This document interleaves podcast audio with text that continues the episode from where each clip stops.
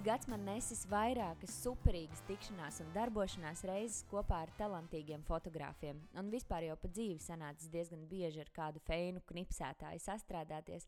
Un kad es tagad tā šķirstu to savu fotogrāfu kartotēku, man jāsaka, Eunu, bet viņi visi bijuši super patīkami cilvēki. Es nezinu, protams, vai man tā sakritis, vai tas tiešām raksturo šīs profesijas pārstāvis, bet kaut kas tur ir. Vēl man ienāca prātā, ka parasti jau mēs izvēlamies, ieraugām vai iepazīstam fotogrāfus pēc viņu darbiem, un tā loģiski, ka kaut kāds galīgs banāns nevarētu radīt darbu, par kuru mēs sajūsmināmies. Šī saruna ir ar vienu no brīnišķīgākajiem fotogrāfiem, ar ko man ir bijusi tā laime strādāt, un noteikti viņi jāpiesaka arī kā viena no talantīgākajām un labākajām fotogrāfiem, kāda mums te Latvijā ir. Aiga Rēdmane. Augumā mazs, dikti sirsnīgs cilvēks ar milzu darba spējām un lielu talantu.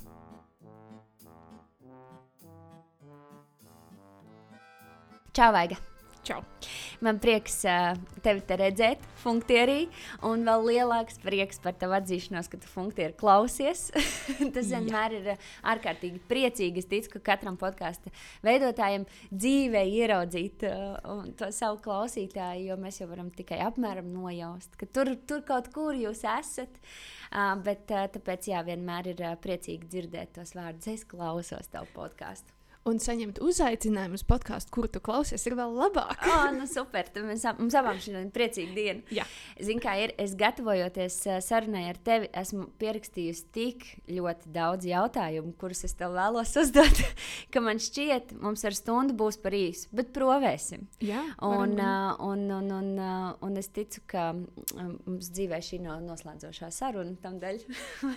Šis būs tāds labs. Uh, iesākums vai turpinājums jau patiesībā. Jā. Um, mums ar jā, tevi, jā. jo mēs šori, šogad uh, vasarā. Nu, Gan drīz jau vasaras izskaņā satikāmies dzīvē pirmo reizi. Tas bija, nu, kā es esmu jau rakstījis savā Instagram un atzinusies skaļi, tas bija maģiski. Tam dēļ, ka uh, strādāt ar tevi ir kaut kas no citas pasaules. Tas tavs darbs un tas, kā tu strādā. Bet to pie šīs vēl atgriezīšos. Jā, pie, es pat attaupīšu komplimentus, lai ir ko izbārstīt visas stundas garumā. man uzreiz, es nezinu, lai man teiktu, ir kompliments, bet es nevaru, no, nu, tā kā man gribas zināt, kas tad bija tik maģiski. Nē, tu man biji maģiski, un es domāju, kas lika tev tā justies? Man šķita, tajā mirklī, kad uh, mēs tur darbojamies, ka tu neesi viena, ka tev ir, ka tu, jūs esat, kā, es nezinu, cik aiz tās kameras. Tu padarīji, manuprāt, vairāku cilvēku darbiņu. Pirmkārt, tavs ātrums, tas, ko tu, tas, ko tu panāci no tā visa, ko mēs tur darījām. Nu, tas viss bija kaut kā citādi, kā bijis līdz šim. Man ir bijušas brīnišķīgas bildēšanas ar superīgiem fotogrāfiem, bet uh, man šķiet, ka tu esi tāds baigais darba tāds tanks tajā mirklī, kad to savu darbu dari. Mm, ir ietēta māja ar galvu. Jā, tu tā jūties? To, jā, to es saprotu. Jā, jā nu man, vēl, es vēlos to bildi dabūt, un lai to būtu pārliecināta, ka tā bilde ir, un vēl vairākas bildes, tad tur ieslēdzās tas darba tanks. Jā. Bet ne tāds brutāls, es domāju. Nē, absolūti nē, un tas laikam ir tas maģiskākais, ka tu to spēj panākt kaut kā ļoti ļoti maigi un sievišķīgi, bet, eh, bet tāpat laikā tā, tā darbošanās ir tāds, eh, tāds, tāds maskulīns. Es domāju, ka dum, dum, okay. dum, dum, dum, visais tur tā strādāja. Paldies! Paldies! Šo ļoti labi dzirdēt. Paldies. Mm, ka, kas vispār atšķir labu fotogrāfu? Um, ok, viens ir droši vien tas, ko pasaka pēc fotosesijas uh, visas pārējās iesaistītās personas šajā darbiņā un tam līdzīgi. Tad otra lieta ir tava panākuma un kur nonāk tavas bildes. Bet es ticu, ka mm, ir kaut kas tāds, tas netveramais un varbūt īpaši īsti pat vārdos grūti formulējamais, bet es gribu, lai tu kaut kā saki savas domas. Uh, Uh, nu, labi, pieredze vēl, es arī iedomājos, vai ne? Un viss pārējais, bet ir kaut kas, kas, um, kas liek cilvēkam kaut kā nu, citādāk, tomēr nākamajā kvalitātē strādāt ar fotografiju. Kas tas ir? Kam ir jābūt? Un tam es ticu, ir jābūt jau nu, tādam dabas dotam. Tas varētu būt kaut kas dabas dots. Man nav tāda ļoti gatava atbilde, bet vēl aizvien man ir pārliecība par to, ka labs fotogrāfs ir ļoti sakarīgs cilvēks. Es nevēlos nu, to uzreiz saistīt ar kaut kādām savām īpašībām, bet kopumā. Mm, Man šķiet, ka tas cilvēciskais faktors uh, bieži vien uzvar kaut kādas tehniskās uh, kvalitātes. Protams, tām profesionālitātei jābūt šīm tehniskajām kvalitātēm un uh, pieredze, un tas, ka tu nu, vari reiķināties klients, ka būs šis rezultāts. Uh, bet, uh, tā, ja tu fotografē cilvēku, tad tas. Liela nozīme ir tam, vai tu kaut cik patiksi tam pretī esošajam cilvēkam. Un to nevar tā speciāli izdarīt, vai es patikšu vai nē. Es pieļauju, ka es kādam noteikti arī neesmu patikusi, un tas ir ļoti, ir ļoti ok. Bet kaut kā tāda uh, patīkama klātbūtne palīdz būt uh, pacelt to rezultātu. O, jā, un mans nākamais jautājums, kā reiz man, man tāds sagatavojies, ir par to, ka skaidrs, ka par fotografu runā viņa darbi, bet noteikti ļoti daudz ir atkarīgs arī no viņa personības. Tā kā uz to jau tu principā atbildēji. Uh, tas ir līdzīgi šķiet kā ar mūziķiem. Mm, var patikt mūzika, bet ja tā personība nav simpātiska, tad, uh, un jo īpaši, ja vēl ir tāds kaut kādi. Mm, spilgti momenti, kas ir bijuši ļoti nesimpātiski, tad tu vari radīt kādas zila zaļas brīnums. Tur tajā mūzikā vēlēs, tu nekad nebūsi tas, kuru es, piemēram, aicināšu kāzās pirmo valsi nospēlēt, lai vienalga, kas tur būtu bijis tavā radošajā izpausmē, vai ne? Tā personība ir dikti būtiska. Un tiem mūziķiem vēl, nu, vienīgi viņi vēl ir uz skatuves tālāk, viņi ir attālinātāki. Viņi iespējams eh, sasniedz eh, cilvēku vairāk eh, jā, caur šo pašu mūziku, bet, protams, ietekmē reizēm kāda papildu informācija vai šī satikšanās. Bet fotogrāfiem es, nu, labi, es varu saņemt labus vārdus no skatītāja, bet visvairāk man tā satikšanās ar to portretēmo cilvēku uh, atstāja kādas pārdomas pašai par sevi. Par, uh, to, ko es daru. Eh, kāda ir bijusi šī komunikācija? Tas eh, fotogrāfa darbā vairāk tas eh, nevis viens pret viens, bet komandas kopējā būšana, jo es esmu vairāk tajā darba dzīvē, kura komandai ir liela nozīme. Un uh, tad arī stilista personība, grimētājs, jo uh, iespējams fotosesijas izdošanās arī jau sākās no grima brīža, kad, mm -hmm. piemēram, tevi no pamošanās. Ja no pamošanās, un kā tevi sagatavos uh, tam visam tālākajam procesam. Varbūt tas būs ļoti neitrāns, varbūt neietekmēs, bet iespējams tas arī jau var uh, palīdzēt pārējiem visam. Un tad tas uh, visa tā cilvēku kopā būšana ir tas mans darbs, un man ļoti patīk vairāk laikam tā tieši kopā būšana, kopā radīšana, ka visi sanāk un kaut kas no tā top. Un tad uh, nav tikai procesa vārdā, tas man jau interesē tas rezultāts. Un tad, uh, ja gan process, gan rezultāts, tad tā var iet mierīgi prāt gulēt. Mm. Tu saki, ka tās tikšanās reizes nereti ir arī kaut kas, kas liek uh, tev pašai pārdomāt kaut ko par sevi, par dzīvi, par, par būšanu kā tādu. Ir tāda uh, Reize, ko tu atminies, nu, sesija, pēc kuras tu tiešām esi varbūt ilgi tā, nu, varētu pat tik skaļi teikt, ka dzīvi pārdomājusi. Ka vai tas cilvēks ir bijis tāds ietekmīgs tajā ziņā, vai, vai jūs esat par kaut ko tādu runājuši fotosesijas laikā? O, man liks? pauze tagad. mm -hmm. es par šo noteikti domāšu vēl. Man uh, īstenībā nav tik daudz sarunu fotosesiju laikā. Man uh, vairāk tā ir kādi teikumi, kaut kas notiek tajā saziņā. Tas nav tā, ka mēs nesarunājamies, bet uh, es neesmu tik liels varbūt sarunu biedrs, jo nav, nav nemaz tik daudz laika tajā fotosesijā. Tad, uh, ja es tagad uh, ir tā maniera pirms tam satikties, varbūt dzeru kopā vīnu un tad mm -hmm. beigās tik bildēties, uh, tas varbūt nav mans ceļš. Bet, Tās reizes, kad man ir bijis jāportretē sievietes, kuras ir zaudējušas savus vīrus, nu, tās tomēr nu, nu, jā, ir grūti pirms tam, pēc tam, bet ne jau nu, viņu. Nu, nu, tu vienkārši mēģini aptvert to un liekas tik, tik drausmīgi un nežēlīgi. Un tagad viņam ir jāfotografējas. Bet, uh, es neko par viņu, nu, es nevaru spriest, neko, neko komentēt tādu, bet uh, tās reizes ir bijušas vairākas. Un, um, Bet viņas visas bijušas tik kaut kā skaisti savā būšanā, ka tās bildes nav tur, tad nepauž tādu Liekas, cik viss ir traģiski, varbūt noticis, bet uh, mēs bildējam vienkārši skaistus, tīrus portretus. Un tās reizes vienmēr ir mazliet satricinošas.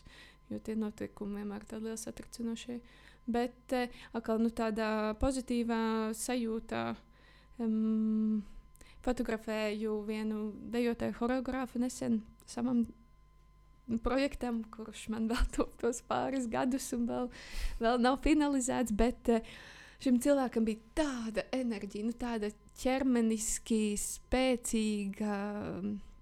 Tā varētu saukt arī par seksualitāti, nevis tādā vienkāršā, nu, tāda es nemāku tā gudri par šo runāt, mm -hmm. bet tu jūti, ka viņam ir šī jauda, kas nāk laukā, un tad visi apkārtējie to sajūt. Un tāpēc tam kādu laiku man nenāca miegs vispār. Un es kaut kādas dienas biju jutos tā, ka man liekas. Um, visas manas kaut kādas, uh, es tagad kā saucās tās lietas, nezinu, dopamīna, endorfīna vai kas, kaut kas mm -hmm. viss tik ļoti ražu, saražojies tik daudz, un es esmu tā nedaudz hai no tādas sajūtas, un tāpēc, protams, sekoja kritiens, jo, nu, tā kā man liekas, es iztērēju uz pāris diennaktīm tādu uh, vienkārši būšanu milzīgā tādā enerģijā. Cik interesanti. Un es ticu, ka tas ir tās lietas, par ko mm, cilvēki, lūkojoties uz uh, to fotografiju, kas nodrukāta glazētos žurnālos, neaizdomājas. nu, tas nav tas, ko tu domā. Jā, pēc šī izskatās, ka Aigai varētu būt bijis negulēta nāks. jo nobildētā dāma ir tik ļoti seksapīla. Noteikti tas nav tas, ko mēs domājam, uz to lūkojoties. Oi. Bet redz, cik tam daudz, daudz, daudz un plašas aizkulisēs visam. ja, ne, man ļoti, nu, tur tā mana lieta, ka es diezgan ietekmējos no cilvēkiem, un es viņos tā kā nedaudz iedzīvojos. Iedzīvojos, paldies par šo vārdu. Jā, es domāju, kā to tagad nosaukt, lai tas izklausās, lai tas nav krīpīgi kādā ziņā. es neesmu tāds sešķermenis, nekļūst viņus arī, bet viņi arī man ne, bet, nu, tā empātija ir svarīga. Un, uh, es pirms tam jau noskaņojoties, jau domāju par to cilvēku. Es viņu fotografēju, un es vienkārši multitaskingā vēroju viņa ķermeni, seju. Visu ķermeņa valodu, lai nu, bildē viss tur labi strādātu. Man ir vienlaicīgi jāanalizē gan tas skatiens, gan pirksti un vispārējais. Un tad pēc tam ekrānā es šo cilvēku skatos. Un, uh, Tad, uh, tā ir otra lieta, par ko mēs jau runājām arī eh, pēc mūsu fotosesijas, ka, ka tu esi redzējis, ko tik daudz. Ah, nāsis, nāsis, pareizi nāsis.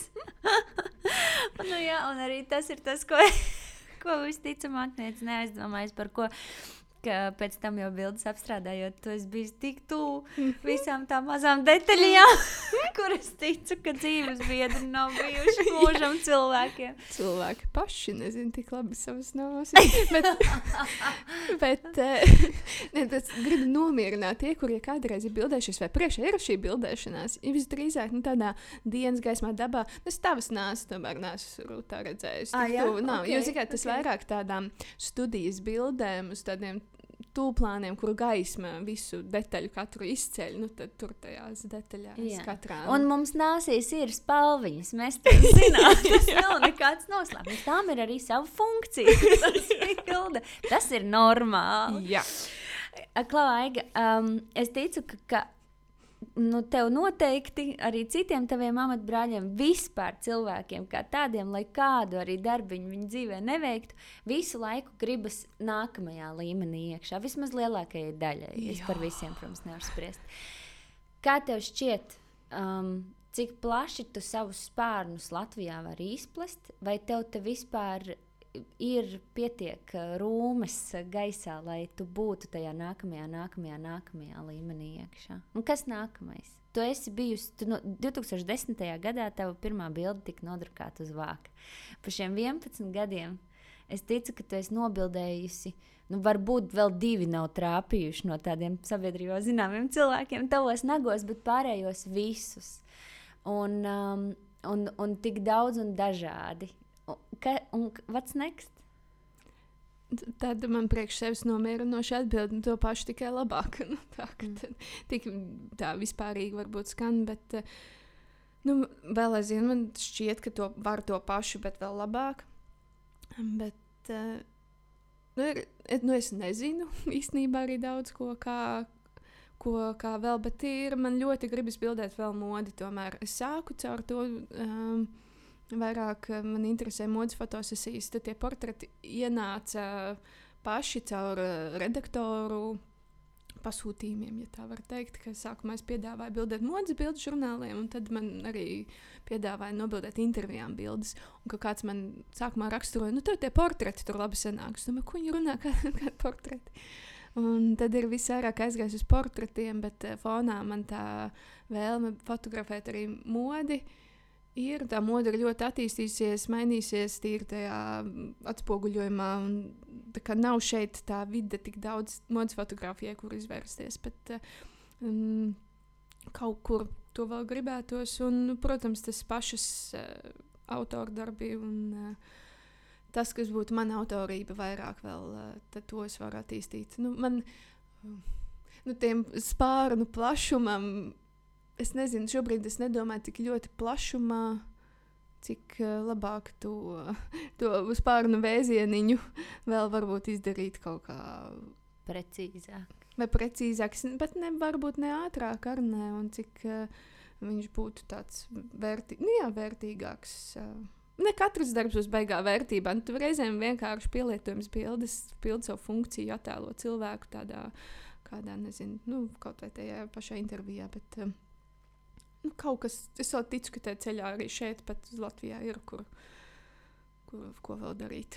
Es negribēju tev galīgi apbēdināt. Es sacīju, ka tev tur nav ko darīt. Bet uh, vienkārši es domāju, vai tev nav bijusi kādreiz uh, tāda ķecerīga doma lūkoties kaut kur ārpus Latvijas robežām, un kur varbūt tā modes fotografija ir daudz, daudz jaudīgāka. Un, un kā tu saki, tiešām nu, mums ir tie pieci žurnāli, kas mums ir. Un forši, ka tie paši ir. Es nezinu, es dolo saucu skaitu. Es var, nezinu, varbūt ir divi. nē, nē, nē nu, ir, ir vairāk. Tā, tā es pat nemāku skaitīt. Nē, es, protams, ir ķecerēšanās domas. Uh, agrāk, noteikti vairāk tajā jaunībā, kad tā, nu, tā uh, nu, tad kaut kur. Teica vecā. Teica vecā. uh, bet ne, nu, ir atšķirība tajā, ka tu kā 20 gadnieks tāds sots, tā, tā, protams. Citādāks tas pieejams. Uh, bet uh, kaut kad es esmu minējis par to Londonu, ka um, bija sadarbības projekts ar uh, dizaineru Sarmītu Osteņēviču, ka mēs taisījām tur izstādi, un mana pirmā izstāde ir tieši Londonā, un pēc tam tik Rīga. Un, uh, tad es tur sajūtu to, ka nu, tas kaut kāda uh, vietējo uh, cilvēku, kas tur nu, tādas nobiskākā attieksmes jūtas, to negribēju cīnīties. Un man nu, jā, tas karjerisms tajā, tajā izpratnē nebija tik liels. Bet es sajūtu pasauli tajos brīžos, vēl, kad man ir bijis iespēja nofotografēt kādu no mūsu, mūsu supermodelēm, mūsu meitenes, mm -hmm. kas ir daudz strādājuši mm -hmm. ārzemēs. Un tad tu sajūti, ok, tur ir tas līmenis, un tad man ir vēl jāpievelkās pie viņu līmeņa. Jo nu, viņas tik ātri spēja ieslēgties, man viņas vispār nav. Nu, dod kaut kādu virzienu, viņas tur izdarīs visu. Man ir jābūt uzreiz pārliecinātai par to, ko es daru, to manu kompozīciju, visu tehniku un vispārējo. Tad mēs tā uh, ikdienā bildējam cilvēku. Kuri nav tik profesionāli savā modelēšanās darbībā, tad vairāk palīdz viņiem ar pozēšanu, un tad es mazāk par to uh, kaut kādu tehnisko fotopusi, tad es jūtu, ka man es varētu. Es labprāt pabildētu vēl cilvēkus, kas ir tie lielie pro. Industrijas, industri, tāda, jā, industrijas jā. pro. Un tad um, tā spēt būt gana cienīgi viņus bildēt. Nu, un tev netrūkst arī šo fotografiju. Man, manuprāt, tās ir brīnišķīgas ginta lapiņa. Karolīna. Tur tik daudz ir. Nu, visa kā skaista. nu, tas ir viņu skaistums, un tad es domāju, kur ir tas mans pienesums. Vai bilde ir labi tikai tāpēc, ka viņi ir tik skaisti un superīgi, vai nu es, es kaut ko um, tādu, labi, viņus nofotografēju, nospiedu to slēdzi, esmu izvēlējies varbūt to fonu, to vietu, kur tas ir. Bet, nu, vēl tas tā pievienotais nu, moments. Tas varbūt ir arī tas kopdarbs, ko. Nu, tas ir tā tas tava pieticība. Tagad ir nice, man šķiet, nu, tā ir normāla analīze tam, lai nu, to, to darītu nākotnē labāk. Nu, kā, kā izdarīt labāk, vajag to analīzīti. Nē, nu skaidrs, tāpēc jau es saku, manuprāt, visu laiku ar, ar vienu ar vienu uz nākamo līmenī gribas tiekties. Jā, bet es, es gribu pateikt to, ka es nedzīvoju tādā, ka vai man tagad viss slikti, nu varbūt nākotnē būs lab, -hmm, labāk, mm -hmm. un tad mhm. tagad eh, man nav tāds uh, neapmierinātība konstanta ar esošo, uh, nav tāda paštīksmināšanās, bet es jūtos. Uh, ok. Nu, kā, jo es jūtos bildē to kadru tik ilgi, kamēr man sajūta, ir, un tad, tad līdz ar to es varu doties mājās, sajūta, ir. Nu, tā. Un kas ir arī pats galvenais, droši vien, tādā dienas beigās, ka ir labi, kā ir, un ir labi, Jā. ir labi tur, kur tu esi. Kā, kā izskatās Latvijas fotogrāfus kopējā pasaules fona? Um, kāda ir tā, nezinu, ir kaut kādas tādas kvalitātes zīmes, vai, vai vispār to tā var salīdzināt? Nu, piemēram, atkal jau atgriežoties pie tiem mūziķiem, nereti mūsējos salīdzina. Nu, jā, šis jau tāds uh, pasaules līmenī ir jau tur skaņdarbiņš, piemēram. Tad, uh, nu, šiem vēl tur, jā, nu, šis nebūs tas, kas varētu iziet tautās. Un tad tur atkal ir stāsts ļoti bieži par menedžmentu iespējām un tam līdzīgi. Be, bet, ja, ja atmet visu to, kas uh, ir nepieciešams uh, tur naudiskā un tādā izteiksmē, lai viņi kaut kur nonāktu, tad vienkārši salīd, salīdzinot viņu daļradi, bieži vien mēs dzirdam, ka jā, mūsējiem ir, ir ok, skan labi, varētu būt arī pasaules līmenī. Tikai mums pietrūkst tas, tas, tas, tas, tas lai tur nonāktu. Kā ir ar fotogrāfiem? Ja, ja salīdzina jūsu darbiņu šeit, un, piemēram, nezinu, kaut kur tur, kur kur. Nezinu, kur. Rietumos, kur ir nu, spēcīgākie. Ja tā praktiski skatās, jāskatās īstenībā pa žanriem. Mums, protams, ir Nu šeit tomēr ir tā cita estētikas telpa. Mums esam ļoti, tomēr, man liekas, nu, gan tie padomju gadi un vispārējais kaut kā.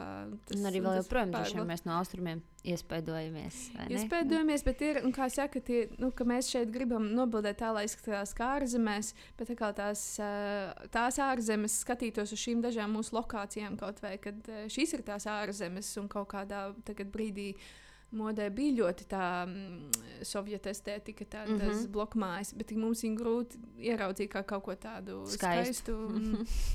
Un, tādu mums interesējošu, jo mēs esam to atskatījušies. Es apzinos, ka man estētika nav tā pati aktuālākā pasaules izpratnē, un es kaut kā turos pie nu, tā, kas, ko, ko man pašai, kā man patīk, kā man gribas. Nu, tam nav obligāti jābūt ļoti trendīgi. Mums te nav izteikti tik tāds trendīgs tas stils priekš pasaules, bet jaunie, jaunieši viņi īsnībā bildē, man liekas, ļoti labi, un tur ir kaut kā tās vēsmas, kas būtu pasaulē atbilstoši, tikai šeit nav komerciāli viņiem, kur izpausties sev parādīt, nu, nepublicēs šobrīd, nu, vēl tā mūsu kopējā tirgus estētika to. To nepērk, varētu teikt. Tā, nu, tādā, tā kā mums nav šo tādu sabiedrību, daudz... nesaprot, līdz ar ko piedāvājumam īsti nav jēgas. Tā? nu, piemēram, tādās masās. Tādās masās, jā. Nu, viņi tad var bildēt kā hobijiem, un tad braukt uz Londonu un piedāvāt sev tā. Tas, mm -hmm. varētu, es, ne, es negribu teikt, ka neviens šeit nebildē kā pasaules. Uh, lai gan ah, pāris dāmas, fo modes fotogrāfs, oh, jā, es teiktu, ka mierīgi. Viņas arī bildē pasaules darbiem. Pasaules, es domāju, mans vārds, kurām šodien tāds nejūtos pārvaldīt savos izteikumos tagad. Uh, bet uh, nu, man, pre, nu, man sev nomierināja uh, brīdis uh, pagājušajā gadā, kad bija iespēja nofotografēt GQ žurnālam intervijas bildes. Un tā kā viņiem šis derēja man sniegums, un viņi publicēja, man liekas, nu, tad man tā kā, Ok, tad tas nozīmē, ka ir. Mm -hmm. ir es esmu pasaules līmenī. Nē, nē, nē tā es. Jā, ne, tur. Uh, nu, tas darbs nebija tā, ka pateicu, oi, nē, nē, mēs pārbildēsim ar kaut ko citu. Un, kad, uh, tas bija atbilstoši viņu prasībām, tomēr šis žurnāls nu, nu, tomēr bija ar prasībām, tad man labi spēja to izpildīt. Uh, Mm. Kas ir tās uh, tendences un tie trendi? Mēs nesen runājām ar um, stilistu Juliju Verbitskai par modi šajā ziņā.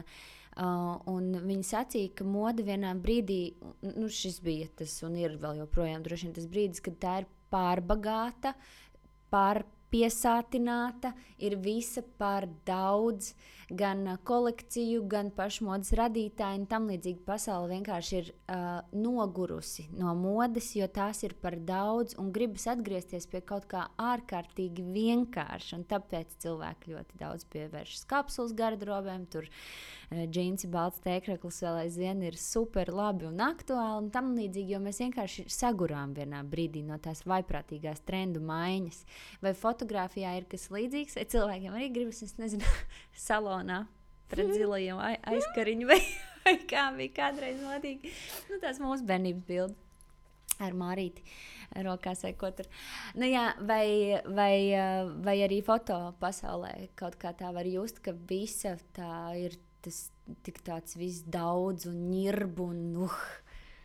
Es varētu teikt, ka jā, jo visgrūtāk ir nobildēt, tikai ja tagad skatāmies analogu uzvilkt to balto tēkraklu ar džinsiem, tas ir tā labi, no, bet tā lai izstāsta labi.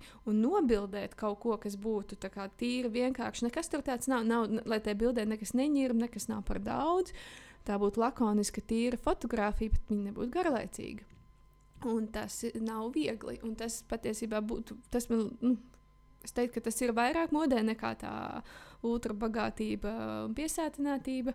Un es esmu vairāk tas eh, fotogrāfs, kas bildē tos piesātinātos eh, kadrus, kas man, man patīk, eh, ka tur kaut kāds tas blīvums ir. Tas, tas tik mana preference. Lai gan pašai ļoti interesē arī tas lakoniski vienkāršais, un nav tā, ka gribas bildēt tikai vienā virzienā.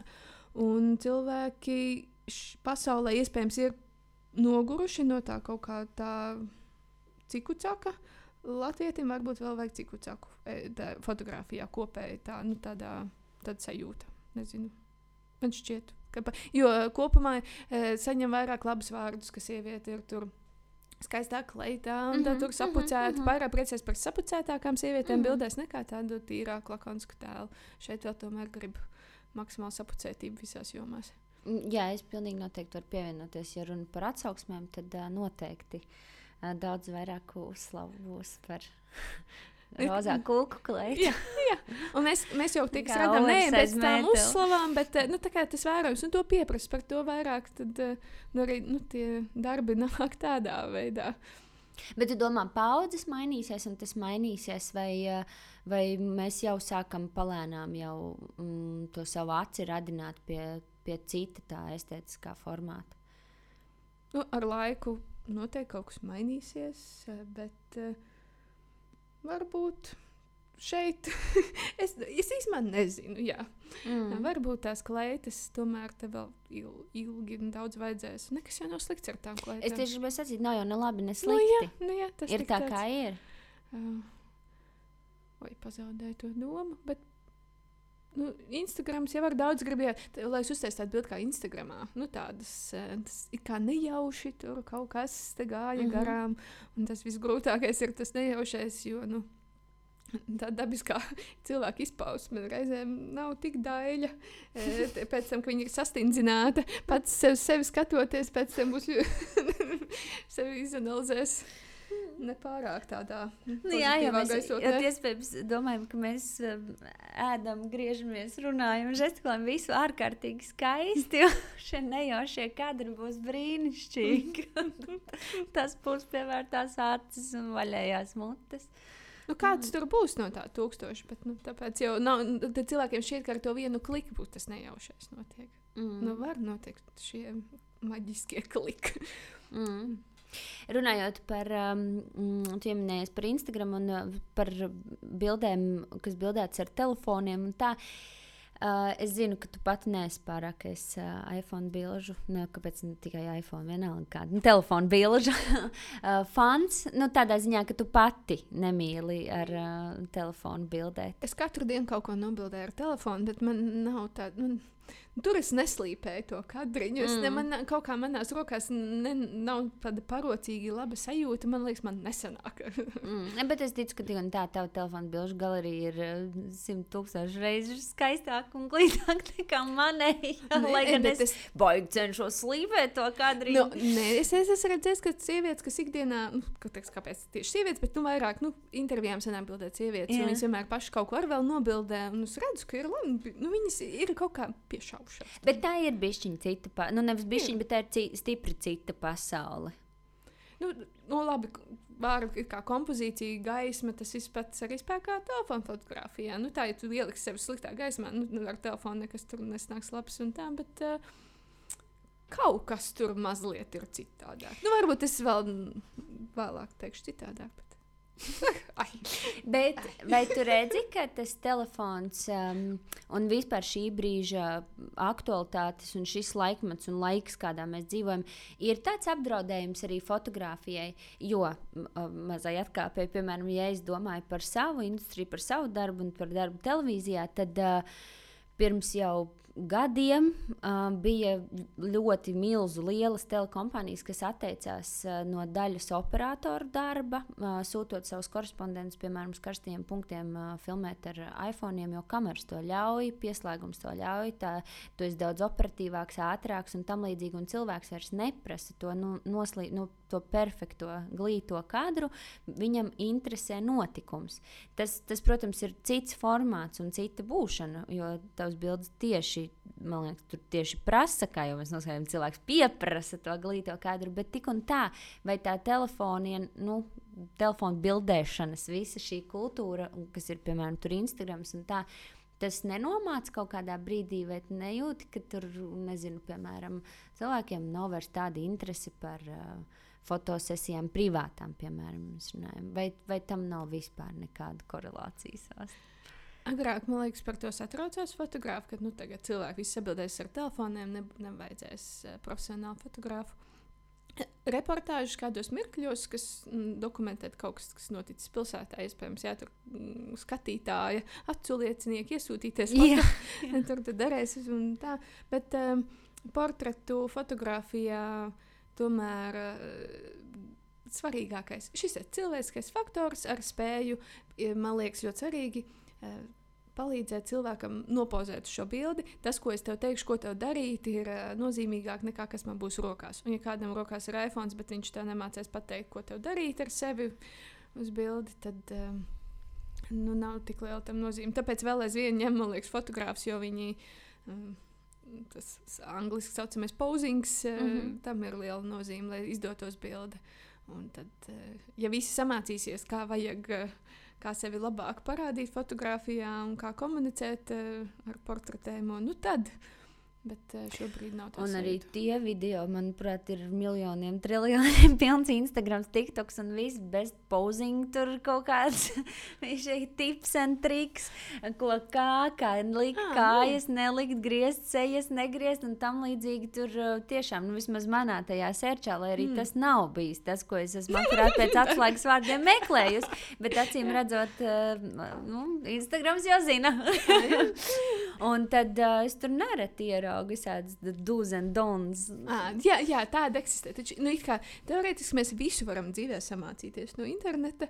Nu, labi, es daudz no foto, par foto apguvu no interneta, no savulaik YouTube rakstot, tur, how to. Mm -hmm, un, mm -hmm. Tā, bet tad līdz ar to mēs varam arī, nu, tad neko mums vairs nevajag, nekādu pakalpojumu sniedzēju. Mēs varam iemācīties gatavot ēst. Mm -hmm. tā, nu, ne, nu, tas slinkais cilvēks, nu, viņam nav vajadzīgs darīt visu pašam.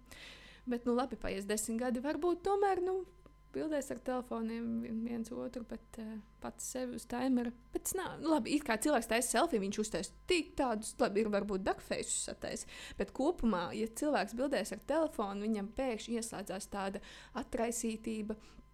Um, tādas sejas izteiksmes, un es domāju, kur tas bija fotosesijā. Nu, tā, kad tev pretī cilvēks, tad iespējams arī nu, sabīstās, sasaistās, tad uh, tas ķermenis vairs tā neizpaužās. Un eh, es pēc tam redzu, cilvēks ir pabeidzis bildēties, paņem telefonu rokās un tad sapozēs. Nu, jā, kas tas tikko? jā, kur tu biji? Kur tu biji? Nu, tagad šito pašu. Un tad, nē, nu labi, tas tā, nu, tāda atkāpe. Es domāju, ka cilvēks cilvēkam vienmēr un mūžīgi mūžos būs uh, vajadzīgs. Un, uh, un, un, oh, jā. Vai ne? Paldies! Tad šī tāds šai sadaļai samarī ir tagad labi cilvēks cilvēkam būs vajadzīgs. Un... Bet nu, tā ir bez variantiem. Nu, jā, nu arī tā bildē. Tu vari būt multimākslinieks un multitaskers augstākajā pakāpē un izdarīt pilnīgi visu pats, bet, uh, bet tad pienāks tas viens brīdis, kad no tā iekritīs. Klau, um, vai uh, fotogrāfos ir kaut kas tāds? Um, Es saprotu, ka šis ir nereāli plašs jautājums. Jūsu ir ļoti daudz. Bet vai ir kaut kas, ko tu esi novērojis, kas ir tāds vienojošs, kāpēc tieši jūs esat izvēlējušies fotografiju par savu tādu radošās izpausmes veidu?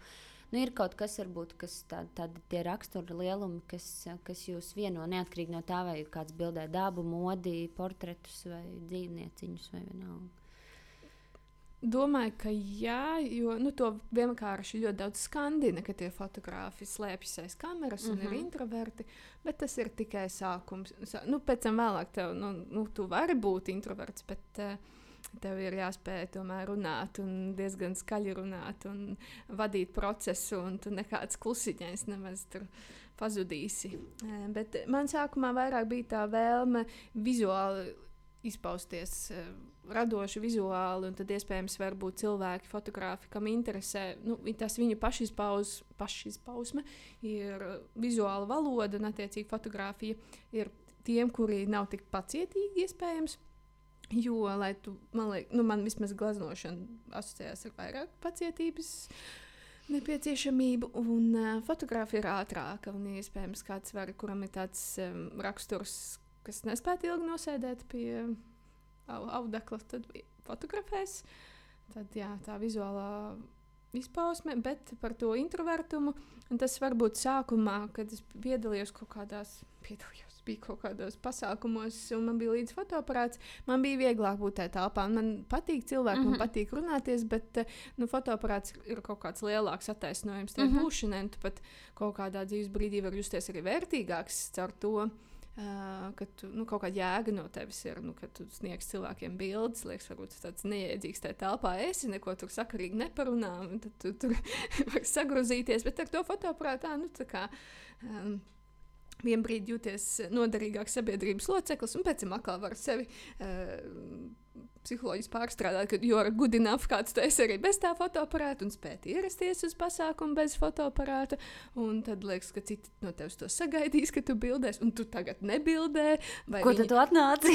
jā, vai tava klātbūtne vēl aizvien ir tikpat eh, vēlama un patīkama. Nu, tā kā var normāli par eh, daudz, par daudz domāt un šādi, bet eh, man liekas, kaut kādi tādi cikli ir. Bet, un tie, kuri varbūt fotografē, jo viņi ir ļoti klusie, viņiem var būt komerciāli veiksmīgs ceļš, viņiem ir ļoti labi darbi. Un komanda zina, ka šis cilvēks var būs tāds lēnāks, mierīgāks, uh, ieturētāks. Uh, bet uh, kopumā man liekas, ka komerciālā fotografija novērtē tie, kas spēj darboties gan ātri un nu, iemācīties runāt.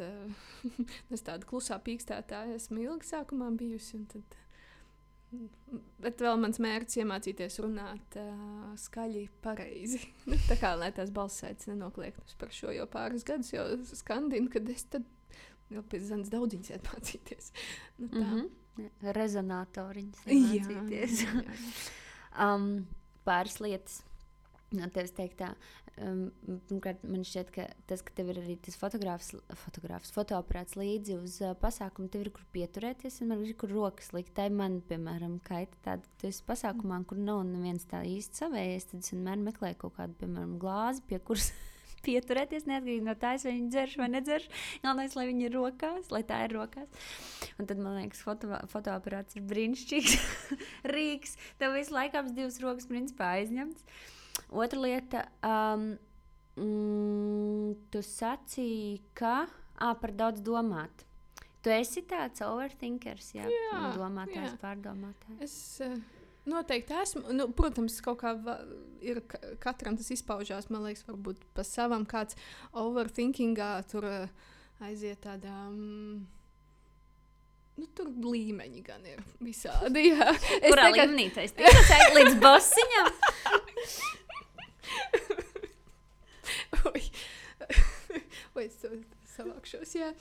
nu, es ne, cit, man liekas, ir versijas iegrozīties par tiem citiem cilvēkiem, atrast problēmas kaut kur tajā overthinkingā.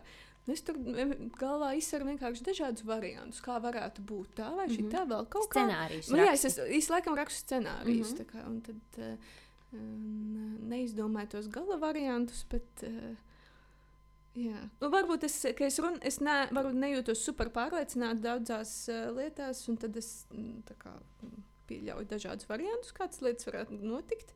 Un tad to skaļi izsekot, varbūt nokausējis jau pre klausītāju.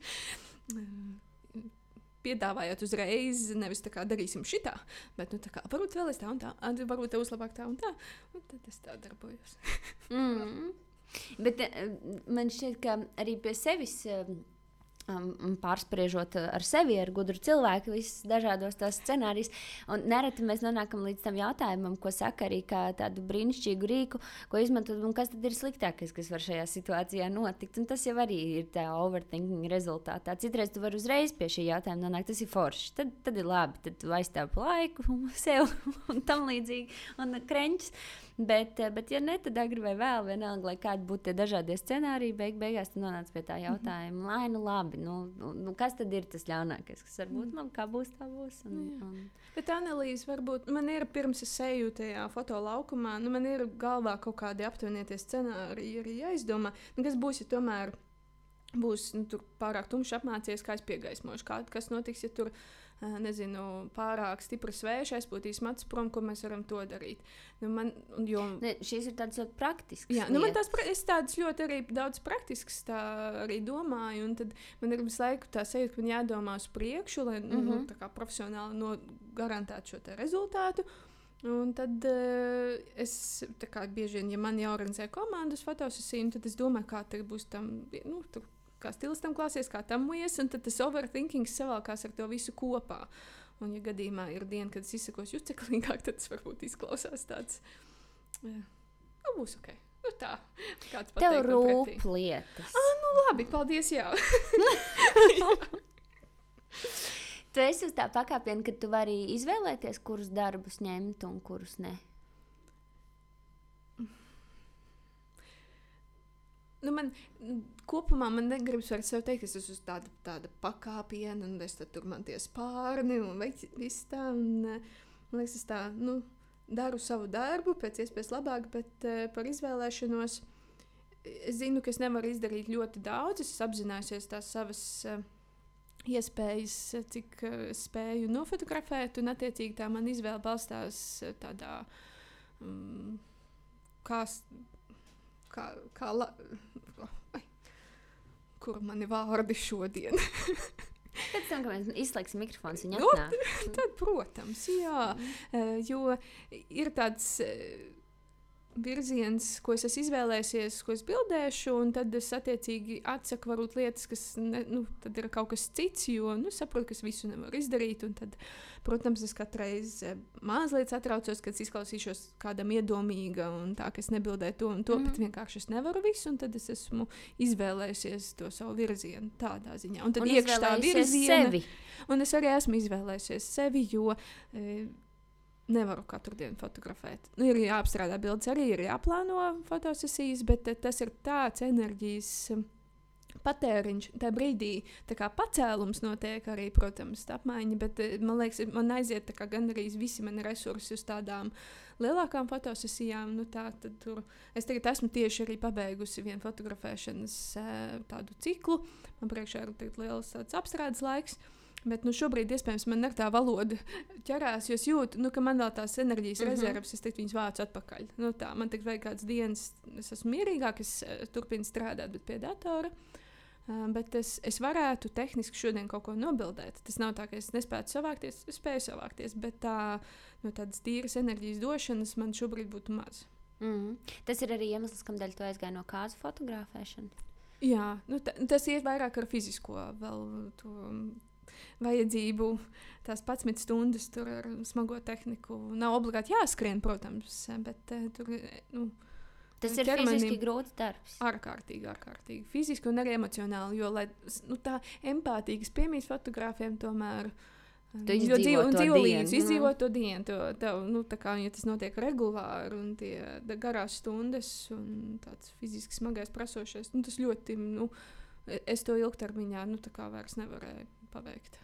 Man šķiet, ka par kāzu fotogrāfiem vispār uh, to bieži vien tas tāds jau apspriests temats un tā, cik, uh, cik viņiem tas darbiņš ir. Es ticu, ka jums visiem darbiņš vispār necik nav viegls, bet uh, nomaukt visu vasaru viens kāds mm. pēc otras, un to dzird ar vien vairāk. Par to runā ar vien mm. vairāk fotografi, ka viņi vienkārši izvēlas labāk paņemt, nezinu, tur mēnesī divas tās kārtas vasarā, nevis kā pirms gadiem maukt no trešdienas līdz svētdienai non-stopā. Un, Bet, un... ko es, ah, es at, iepriekš te prasīju to jautājumu, kā Latvijas kādas fotografi ir pasaules līmenī? Vairāki mm -hmm. tādi, ka mm -hmm. viņus Viņi ir pasaulē jau novērtēti. Intas saņem... bildes. Arī intas bildes. Inta pro... bildē arī manas kājas. Jā, arī tavas kājas. Jā, jā.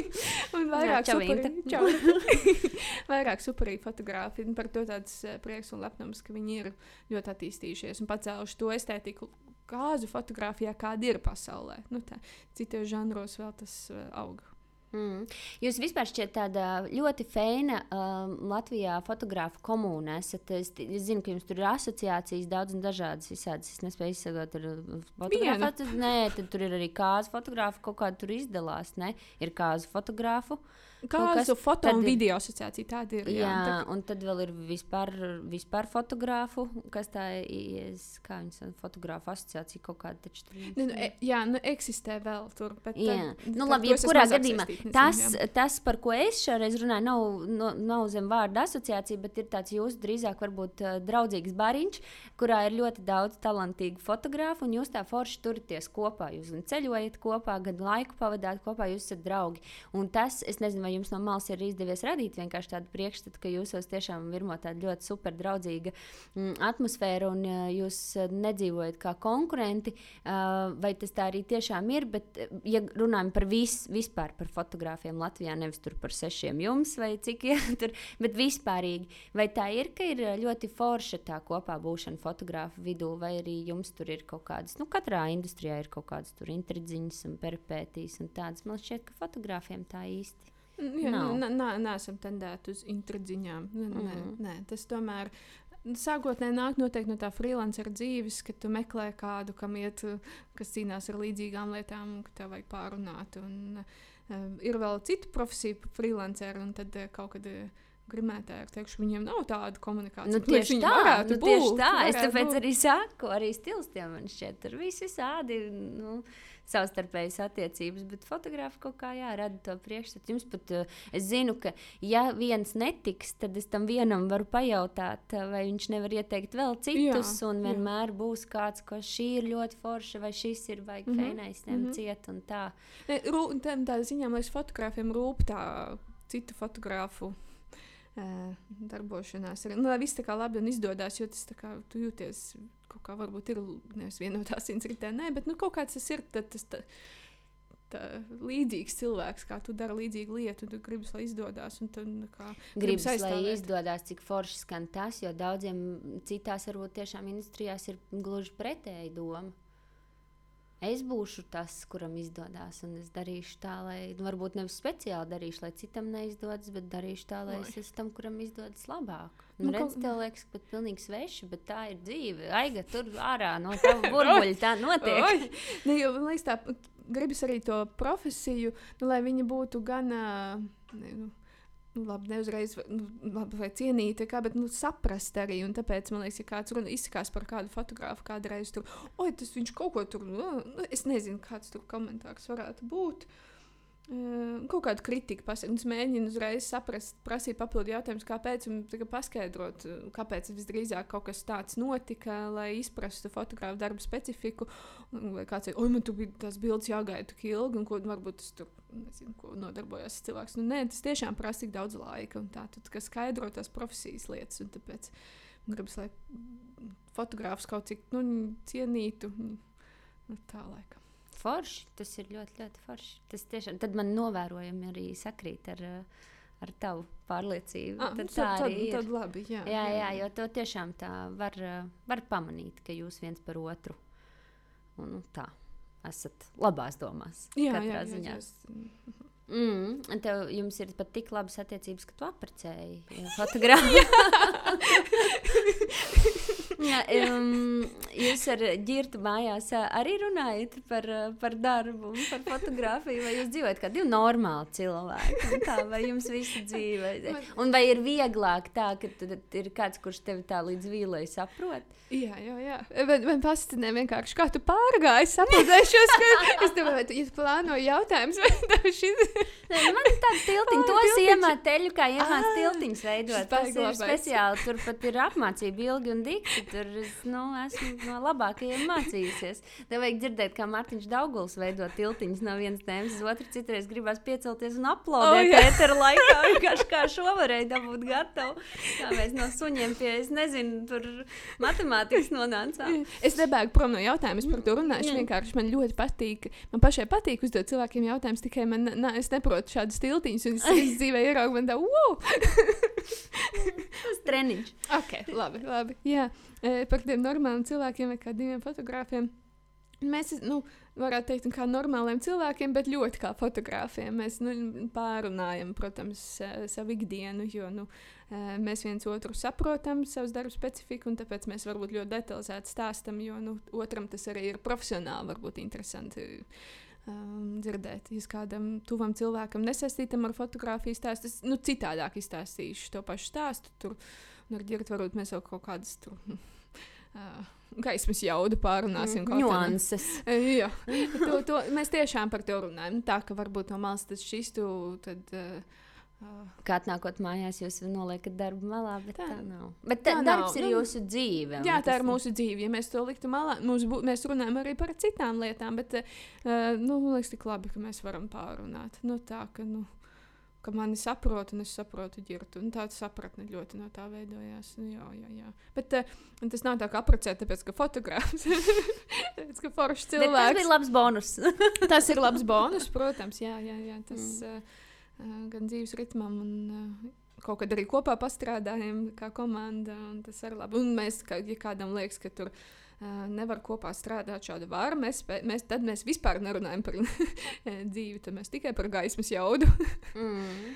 Nu, tā, bet, uh, nu, jā, mums kaut kā tā cilvēciskā saskaņa un- sapratne, man liekas, ķerts manī vairāk uh, i- i- izvelk uz āru mani, kas es esmu, un tā kā viens otram esam katrs stiprāka, nu, tāda sava versija kļūsi, esot kopā. Jūs pa pastrīdaties arī uh, par foto jautājumiem. Es, ne- es, labi, es neesmu beigās tāds beigas um, strīdēšanās pretējs. Um, varbūt vajag kaut kā vairāk to dzīvē darīt. Varbūt neprast- vienkārši nevajag gan. Priekš kam? Bet, uh, ne, tā, es- nu, varbūt kādreiz ir kaislīgāka diskusija, kā mēs mājās to nosaucam. Bet, uh, tā. Tu lepojies vairāk ar saviem vai ar ģirta darbiem? Ah, le, lepošanās sajūta ir īstenībā par otru cilvēku vairāk ir vieglāk just to tādu lepošanās, jā, kad ir tas foršs nofočēs, man tā, ojē. Nu, tā ir tā sajūta tāda. Jā, par saviem tu kā vēl zini, kas tur varēja būt labāk. Tu otru darbu neskati tik varbūt uh, kritiski, analītiski kā savējo. Mm. Vēl es tev gribu jautāt, te jau sarunas noslēgumā. Um, mēs būsim pat spējuši vairāk vai mazāk visus manus jautājumus izrunāt. Un es um, vēl balstīnās iesildījis. Uz beigām aigi dziedās.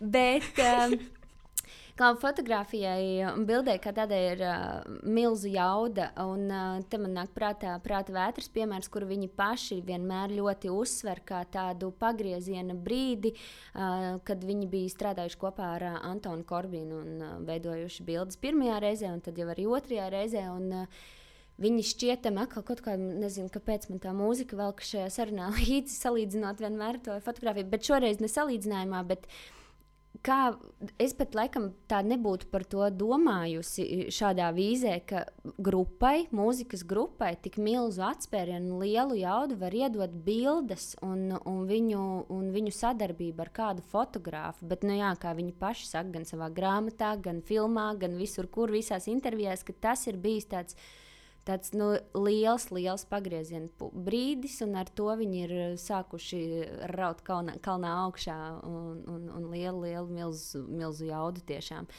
Um, Es ticu, ka šādi piemēri ir vēl, kur uh, fotografija ir uh, bijusi tāds um, superīgs atspēriens kādam. Vienalga, vai tā ir nu, modeli, protams, vispār par to nav runas. Tā, tai profesijai tas ir nepieciešams, bet arī citu jomu pārstāvjiem, kur bilde ir iedavusi tādu labu startu.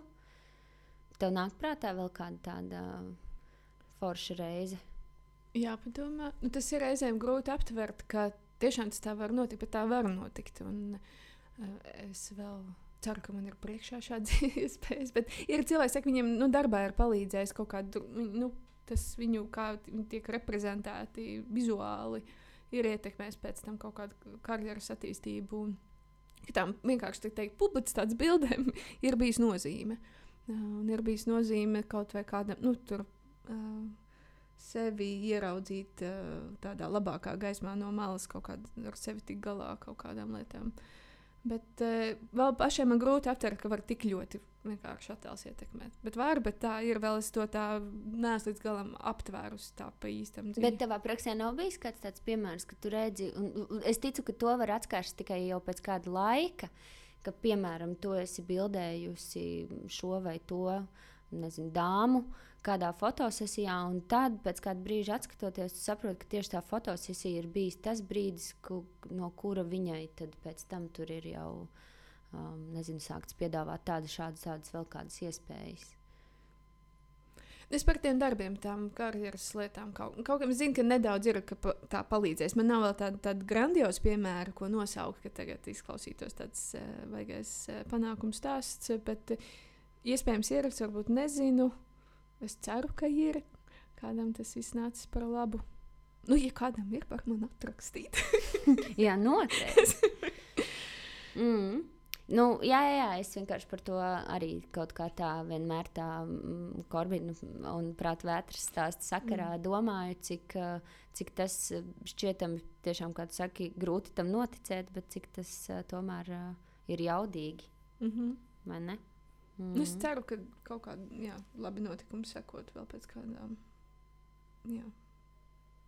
Jā, jā, jo teikumu, es ticu, jā. ka noteikti pēc katras sesijas kāds uh, kaut ko pamana tajā nobildētajā cilvēkā, nu, ierauga to citā, tavām acīm, proti. Vai jebkura cita fotografa acīm, un domā, hei, reku paskat, kā viņi tur izskatās, paņemam viņu. Jā, tā gan, tur, jā, un, jā, kā tā līdzīgi kāds cilvēks, kas nav bijis varbūt profesionāls modelis, bet nu, man, varbūt es viņu pazīstu, vienkārši dzīvē spēcinājis, nobildēties, ieteikusi kādam klientam, un tad iespējams sekojuši vēl kādu, nu tā, ka tur nu, kļūst par modeļiem. Mm. Nu, tā kā tādā vienkāršā izpausmē, ne vēl pasaules slava vēl, vēl priekšā, bet, nu. Mm. Kādu ķieģelīti ieliec tajā morītī? um, kas ir tas, ko tu ļoti, ļoti vēl vēlētos nofotografēt. Un, uh, vai tas ir cilvēks, vai realizēt kādu savu ideju, vai, vai kaut ko pilnīgi dulu. Un, ja tev būtu visas, visas pasaules iespējas, bez robežām, aiga vispār, nu tā tikai tavs domu lidojums. Grūti pavaicāt jautājumu. Es tā kā apvicināju galvu ap mikrofonu. Oh, ieķērās, ieķērās mikrofonu. Jā, no šādi jautājumi, ka es pie brīža, ka visas pasaules iespējas. Un tad tas ir visgrūtāk, ja viņas būtu. Nu, tā tiesi tomēr ierobežotie apstākļi, lai cik viņi reizēm šķiet, ka viņi tā kā bremzē, un tad, tad nav iespēja. Bet, uh, Nemāku atbildēt uz tām visām pasaules iespējām. Vispirms es vēlos pabeigt savu projektu, vīriešu dejotājus, Un, eh, bet es jau jūtu, ka projekts tuvojas noslēgumam, un man jau kļūst bēdīgi par to, ka, nu, kas tad būs pēc tam. Man jau tik ļoti patīk, ka man ir šāds projekts. Un mm. tad, uh, tā ar cieņu pret nofotografētājiem man tiešām to vajadzētu jau izdarīt. Gribētu šo izstādi un par to. Šī jā, man aktualitāte laikam četrus gadus, un mm -hmm. es mhm. jau nu, vajadzētu jaunu lietu sākt. Bet es, man ļoti arī interesē, kad es pabeigšu, kas man būs šī jaunā doma, kas man atnāks, jo man ilgi pie manis nenāca. Un, Tad, nu, protams, ja tādā modes fotografijā es ļoti vēlētos visu vis pasaules foršās modeļus arī bildēt. Un, nu, jā, un, nu, Raimondu Pauli vēl neesmu nofotografējis. Girts fotografēja, es viņam asistēju, un ko es varu izstāstīt? Mazais jautrais stāstīns nedaudz iesit Raimondam Paulam ar bāru krēslu paceli. Laikam nespēcēlu kāju. Bet tā maigi, bet man vajadzēja pārvietot krēslu. Un es domāju, nu, re, neesmu Paulu kungu nofotografējis, bet viņi iebuhņījusi. Labi jau, ka pa kāju. Jā, bet nu, tā viegli, bet fakts kā tāds, man nu, tik stulbi. Bet man prieks, ka ģirts nofotografē Raimondu Paulu. Bet varbūt vēl kā, ir vēl pāris cilvēku Latvijā. Nav tikai divi, ir vairāk, ko es neesmu nobildējis, un es vēl gaidu mūsu tikšanos. Un tā noteikti būs. Jā. Ko es tev arī novēlu. Paldies! Mm. Kad mēs redzēsim tavu projektu dienas gaismā, kad tas būs skatāms uh, mūsu acīm? Man ļoti gribētos tādu skaistu izstādi, un tad uh, ar skaistu lielu atklāšanas notikumu man gribēs to visu. Mm -hmm. Un tad uh, es ceru, ka pasaule un pasaules notikumi būs labvēlīgi un viss ies uz to pusi, lai mēs visi varētu satikties uz tādu fotografijas un deju svinēšanu. Un kad tas notiks, nu redzēsim. Bet šāpis būs, dēļas būs, satikšanās būs, viss būs. Nu, jā, to es sev novēlu visiem iesaistītajiem. Jā. Es arī tev no sirds to novēlu. Es uh, negribu jau uzprasīties, bet gaidīšu uzaicinājumu. Un uh, baudīsim svētkus kopā, lai tev brīnums skaists rudens. Es nezinu, kā tev, bet es zinu, ka daudziem fotogrāfiem tieši rudens sezona ir ļoti, ļoti mīļa. Man skaņo. Mm, ok, labi, šis nebūs par aidu stāsts. Tas, lai paliek citiem. Un tev, lai brīnišķīgi izdodas tiešām realizēt visus tavus lielākus, mazākus sapņus, un, un, un, lai, un lai ir, kur tiem spārniem izplasties. Paldies, Foršā Rūta. Paldies! Paldies! Tev.